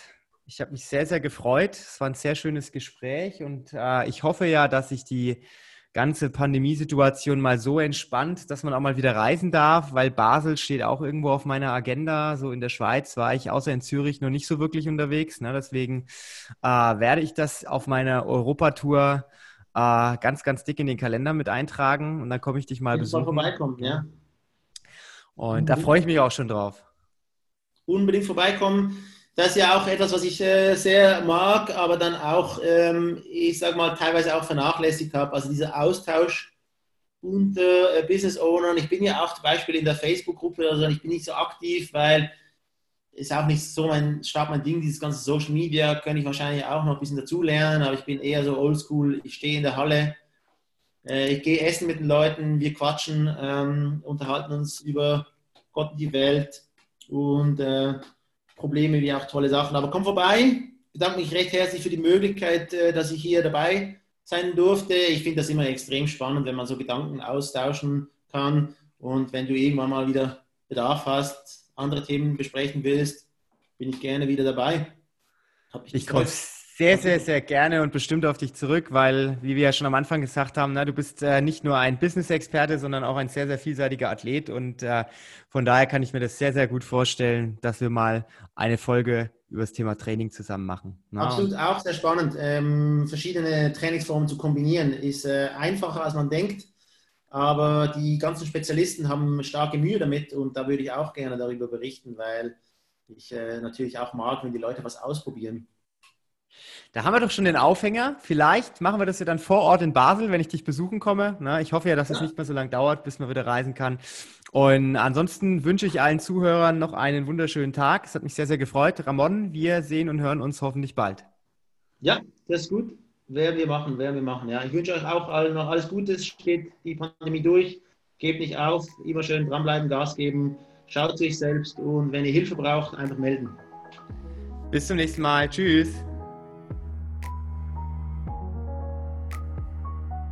Wir hoffen, dass dir die Folge gefallen hat. Wenn du selbst was Spannendes zu erzählen hast oder uns ein Thema vorschlagen möchtest, dann melde dich doch ganz einfach. Du erreichst uns bei Instagram @crossfit_aschaffenburg oder schreib uns doch einfach eine Mail an mail@crossfit-aschaffenburg.de. Wir hören uns nächste Woche. Bis dahin.